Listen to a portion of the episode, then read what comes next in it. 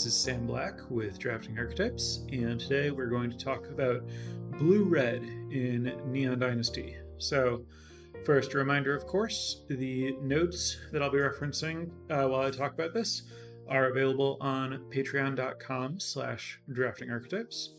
So, let's get straight into it.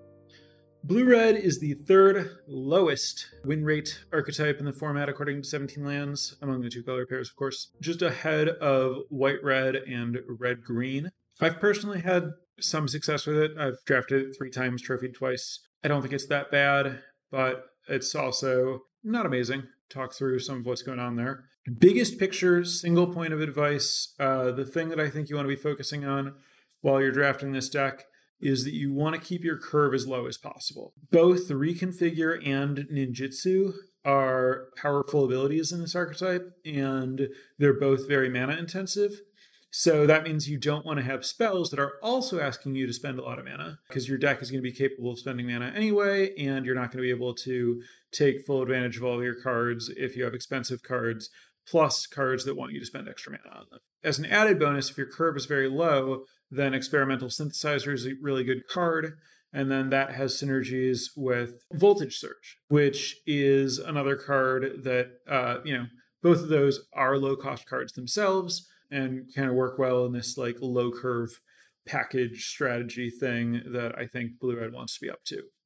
So if you want just quick hit single piece of advice to go forth and draft Blue Red, it's really prioritize keeping your curve as low as possible. When in doubt, take the cheaper card. There are artifact synergies available. Mostly, I think Patchwork Automaton is the most important card to push you in that direction. I don't think you want to like work super hard to like max your artifact count to push like Towashi Song Shaper or whatever. But I think that if you have Patchwork Automaton, then it's worth thinking about trying to maximize your artifacts and or your ninjas. If you're picking up a ninja with an artifact, then that'll let you trigger Patchwork Automaton again. So a little bit of added value there. But I think it's, you know, more important to focus on having like a low curve, generally aggressive strategy over uh, going out of your way to play as many artifacts as possible specifically. The Patchwork Automaton, essentially, two mana, one one, ward two. Whenever you play an artifact, it gets a plus one plus one counter. So the Mechanaut is the blue red two two flyer that makes your artifacts cost one less. That card is good since it itself is cheap and it helps make your other cards cheaper and you want to play cheap cards. But I don't think that you want to go particularly far out of your way to push its synergies by making sure that you're like playing artifacts or like looking for expensive artifacts to make cheaper with it or anything. Like even if I had that, I would still want to fill my deck with just like cards that cost one, even though they don't get the discount. So, yeah, low curve, aggressive.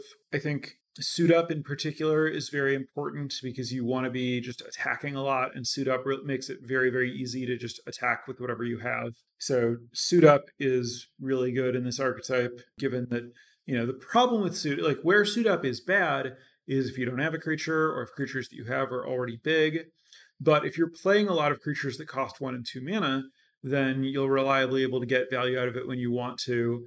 Uh, you know, your opponent's going to be inclined to block if you're getting some damage through early, and then you can use this to, you know, do what you want, which is kill a creature and draw a card for three mana. So suit up is a good blue card that really excels in blue red in particular. I've talked about, you know, aggressive archetypes where creatures can kind of be sorted into having like evasion or like provoke, like something that encourages your opponent to block them or something that makes them harder to block. The more your creatures naturally lend themselves to getting blocked, the better suit up is.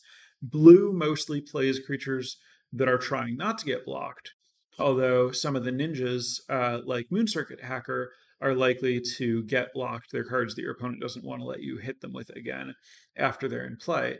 But the red creatures are generally creatures that your opponent is very inclined to try to block. And so suit up pairs particularly well with the red creatures in the format to get your opponent to block and then get to use suit up to punish them. Let's talk about uh, some of the best commons in the archetype. First, let's start with the weird one. Not that weird because this card is known to be very good, but Imperial Oath is the second winningest common in blue red Notable, obviously, that I said you want to keep your curve very low and you want to try to be aggressive, and you would expect that an off color six drop would not be a card that you would want if all of that's true. Yep. Imperial is good though.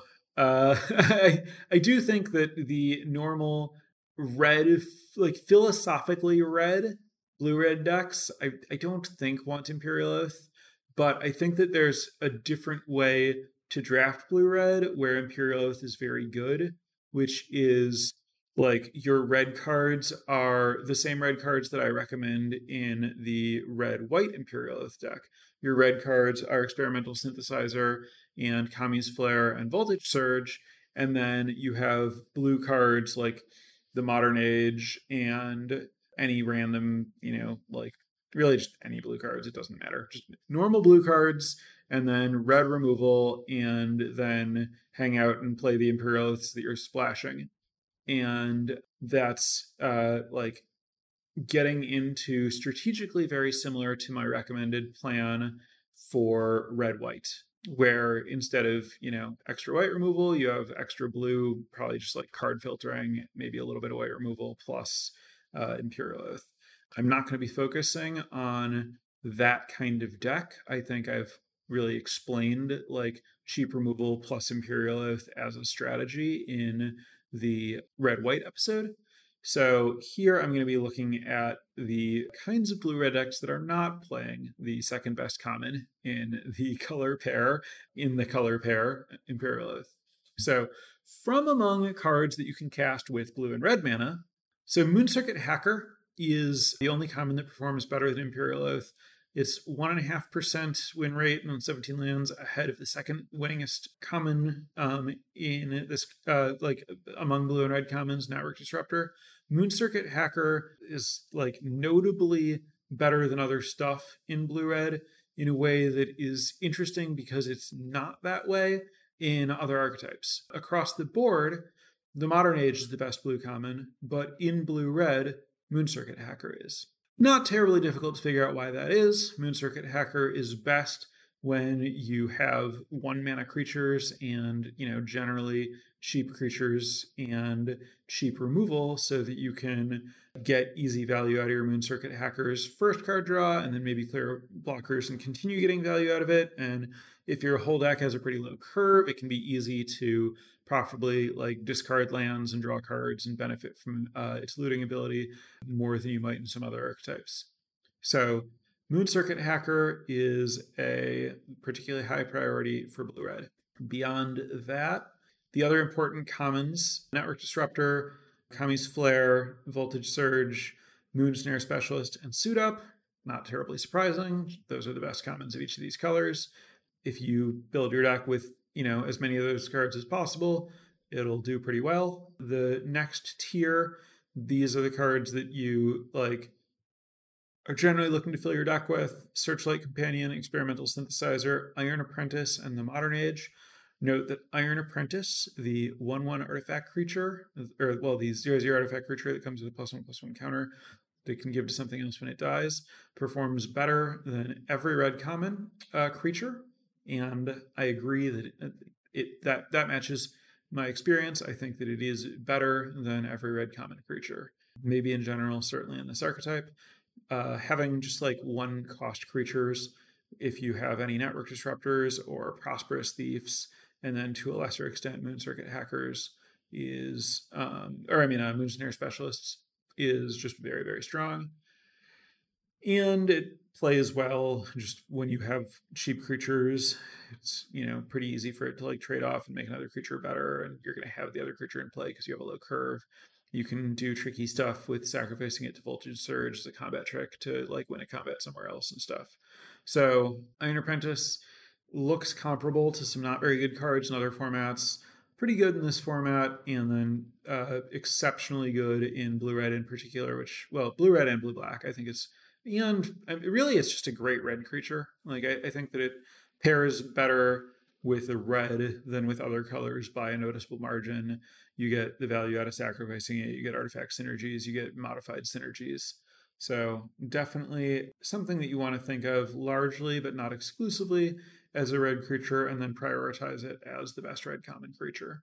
So, th- those are like that list of commons that I've said are, you know, those are commons you should be happy about. There are some other commons that are fine filler playables, you know, Towashi Songshaper and Unstoppable Ogre and um, Tamiyo's Compleation, cards like that. If your deck doesn't have any of that stuff, you're going to be happier than if it does. Usually it's going to have to have some of that stuff. Whereas the other cards, like you might, you know, actively be missing any of those that you don't have. Interesting note looking at successful commons Gift of Wrath, the four mana plus two plus two and menace enchantment, performs appreciably well in this format. Not not at the level of the top stuff that I talked about, but like its stats are really comparable with Ironhoof Boar and Skyswimmer Koi, which are kind of just below the like Iron Apprentice Modern Age tier. Notably, Gift of Wrath performs better than like Tamiyo's Compleation, which is not a card you should be terribly unhappy to play. Uh, um, Gift of Wrath isn't played a lot. It's a little bit of a risky card. You know, if your opponent Tamiyo's completions or arrests the thing that you put Gift of Wrath on, it's a pretty big hit.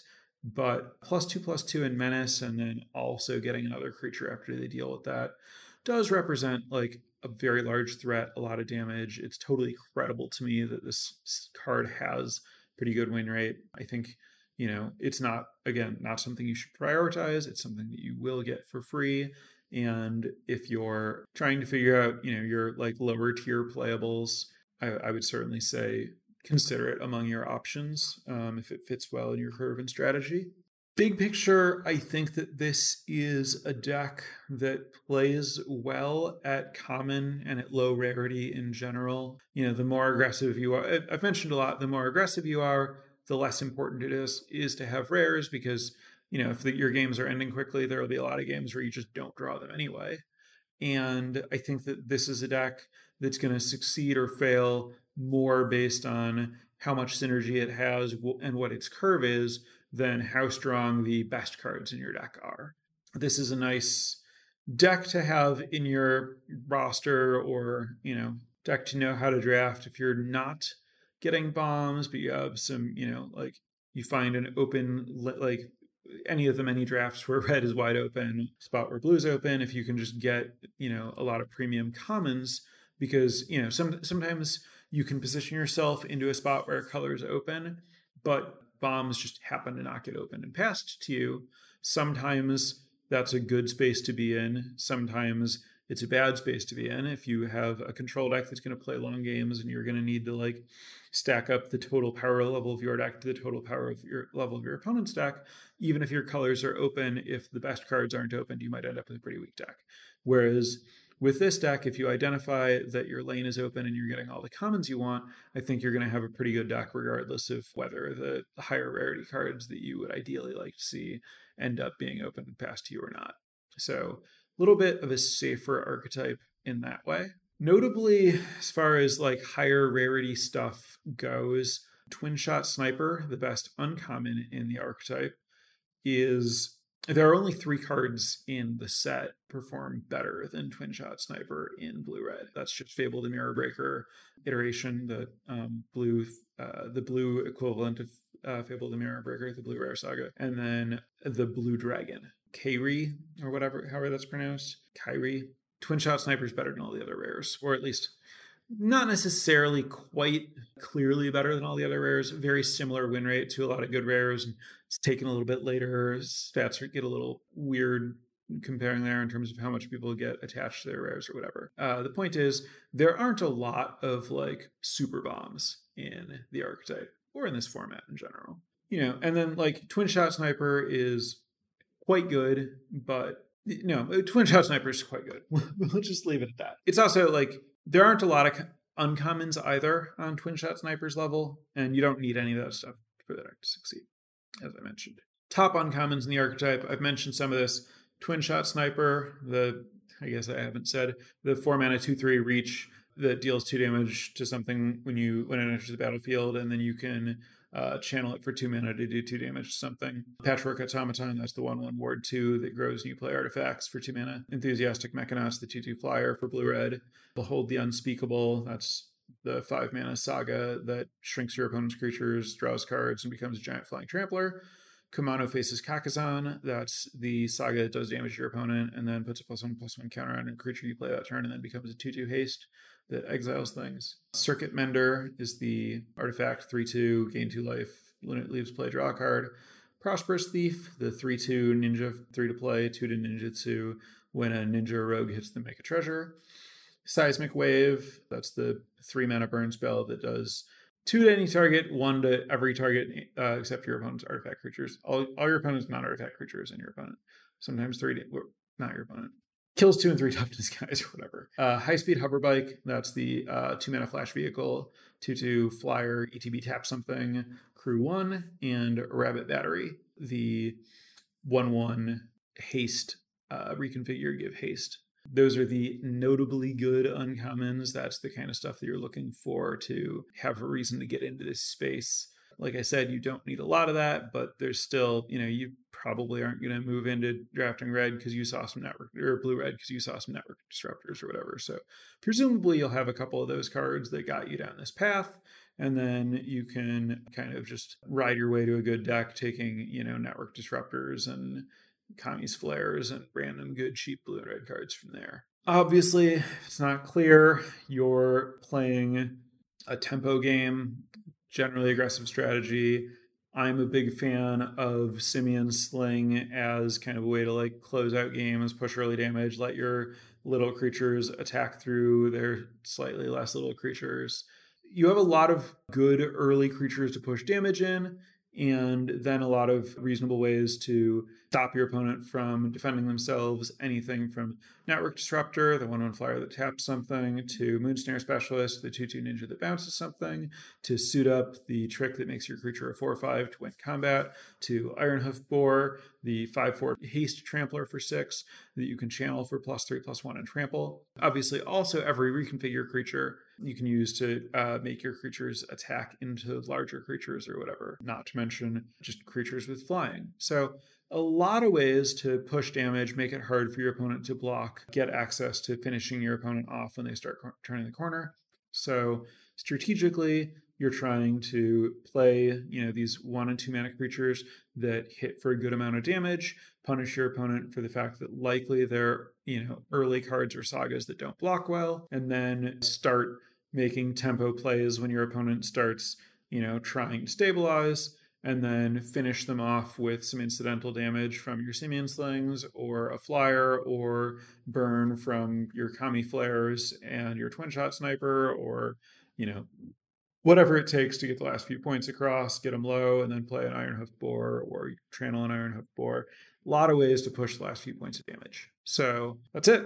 Low curve, aggressive tempo deck, nothing too fancy. Uh, I think it works out reasonably well. I have heard of complaints. I think that, you know, that would likely come from like overemphasis on uh, some of the like weaker creatures that are less good at pushing damage, more likely to kind of get shut down.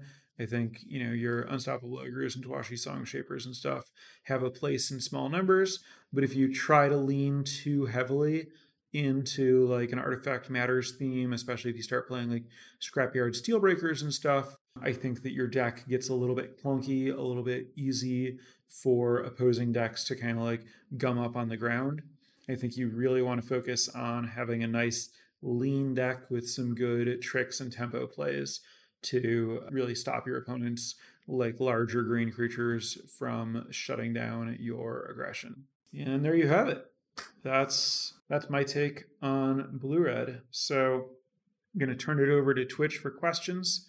So anyone who has any questions about this archetype, whether you've asked them or not, please put them in chat. And uh, while I'm letting people think of those and get them down, anyone who is not already a patron over at patreon.com slash drafting archetypes encourage you to check out the you know site the benefits see if you're interested in supporting the program also of course thank my newest patrons Cilantro, and Felix. Thank you very much for the support. All right, first question. This might be a tricky question for you to answer, uh, especially considering you draft less red than a lot of other streamers. Okay. But considering there's only really five blue commons you want here, you go into the cost benefit of staying mono red and some medium filler versus um, red blue for five to eight blue cards? So while there are like five blue cards that are like a step better than the other blue cards, I think it's weird to call out specifically, well, there aren't that many blue cards you really want.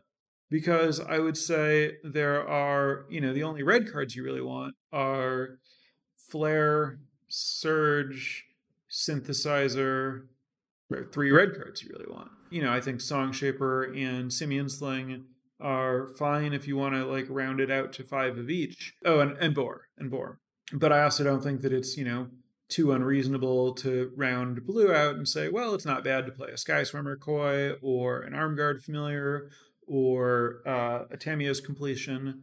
So I think that, you know, as with really every color in this format, there's kind of like a top some number. I mean, like, I think that there are pretty appreciable gaps between the top few commons in each color and the next tier and then the next tier, like the, the premium stuff, the like, I'm happy to play this, and then the I guess I can put this in my decks. And I don't think that like blue or red is really all that much deeper than the other color on stuff that you want here. As far as like, well, if there's not that much blue stuff that you want, should I just play more of the red cards? That's kind of what I was talking about at the end in terms of like, I think that this deck's biggest fail state is when you have just like too many of those like uh, red ground based creatures. I, I think that the blue like evasion and tempo elements are really important for the deck in terms of just like not having your red creatures ultimately get embarrassed by like getting shut down by Imperial Oath, and then before that, like your opponent's uh, Kami of Terrible Secrets or Jukai Preservers or whatever. I think that there are just like a lot of creatures that are just like a little bit bigger than the red creatures in a way where if you're like really relying on red creatures, it can cause uh, some vulnerabilities. My blue red decks have generally erred toward more blue than red that's you know I, I think that if you happen to get like a lot of synthesizers and surges like you know if red's wide open it's not like a problem if you end up being more red than blue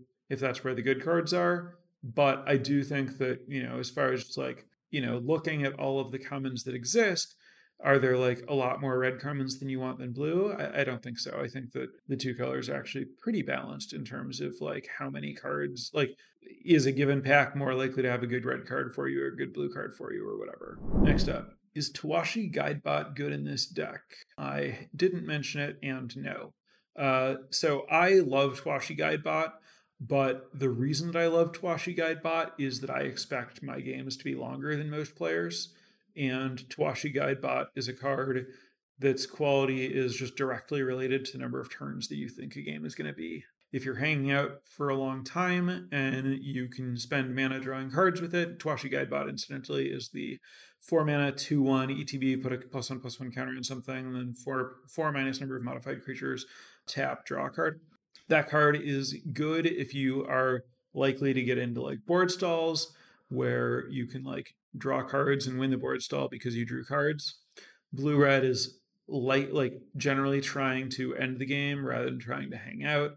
The extra cards that you draw are more likely to be low impact and not matter even if you can get into the state where you're using the guide bot.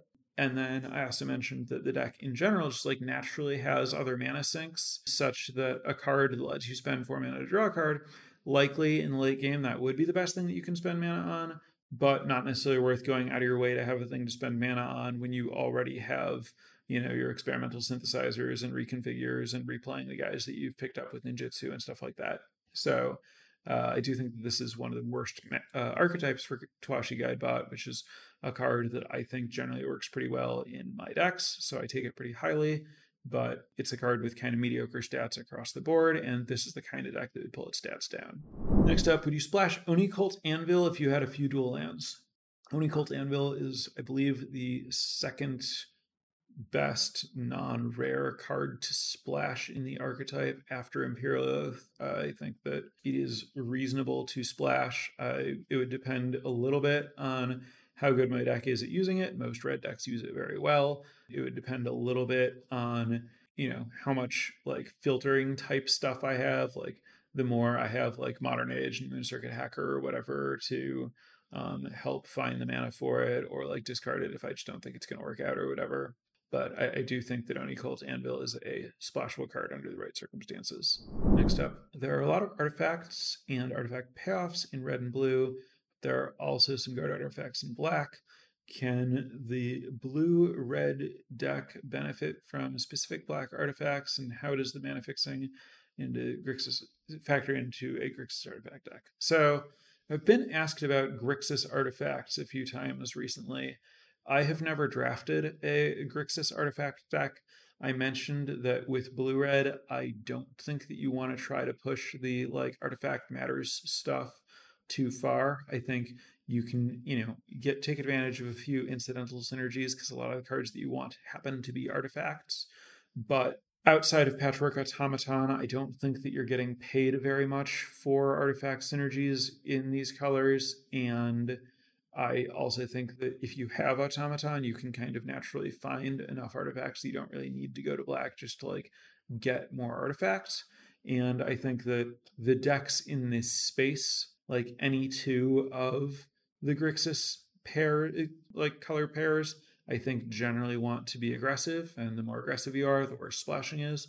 So I think that even though all of these pairs do theoretically have overlap in the artifact space, I think it's rare that you want to bother to play all of them rather than just choosing a pair. I, I, there just aren't that many cards that like reward you for kind of like discovered synergies in uh, the three color deck. I think, and then I also like I mentioned that this deck is kind of very good at like spending all of its mana because of how much you want like one drops and reconfigure and ninjutsu and stuff all of that means that tapped lands are more likely to uh, relevantly like to cost a mana on any turn that you draw them because you're spending a lot of mana and you're capable of spending it in small increments so it's just less likely that you have like an unused mana some turn to play a tapped land without a drawback which is another reason not to prioritize taking those lands in the draft which means that you're going to be less well positioned to pivot or to splash and then also just like not wanting to take a card that would ask you to take those lands because you still will have the same incentives not to take or play those lands. So, at least for me, I have not been in a draft yet where it made sense to like try to go into that space.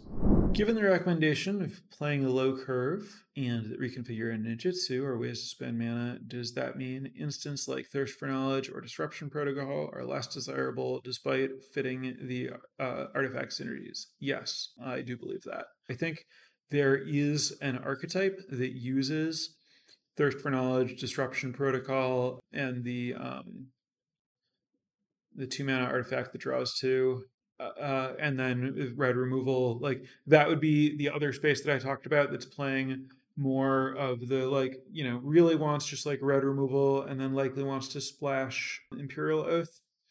And i've also had like a blue black version of that deck that had disruption protocol plus a bunch of card draw and positioned itself into a controlling space.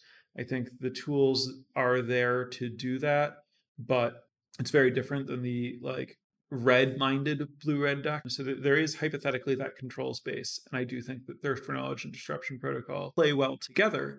But I think that the like aggressive space that I think plays to this deck's strengths a little more naturally doesn't want those cards. And when I say plays to this deck's this archetype strengths more naturally, I'm talking about like, you know, in addition to the fact that red just like is red generally likes to be aggressive, you know the top blue commons in terms of like how kind of like strong they are based on how much they win in general being network disruptor modern age moon snare specialist moon circuit hacker suit up like all of when when all the blue cards are aggressive and then you pair red like blue with red which generally lends to being aggressive it's hard to go like oh well i have these two co- colors that both really like to attack and have good synergies when I put them together and try to attack with them. So I guess I'm just going to draft a bunch of card draw and removal and counter spells. Like you can do it. I think it's more likely that you end up in that space if you end up with like some, you know, strong blue and red rares, and then maybe someone else is kind of taking the aggressive cards, but or maybe they're taking like one of the colors of aggressive cards. Like maybe there's a blue black ninja player in front of you. And so they're taking your network disruptors and your moon uh, snare specialists, but they're giving you those counter spells and card draw spells, and then maybe red's open, so you're getting the red removal. I could see it happening.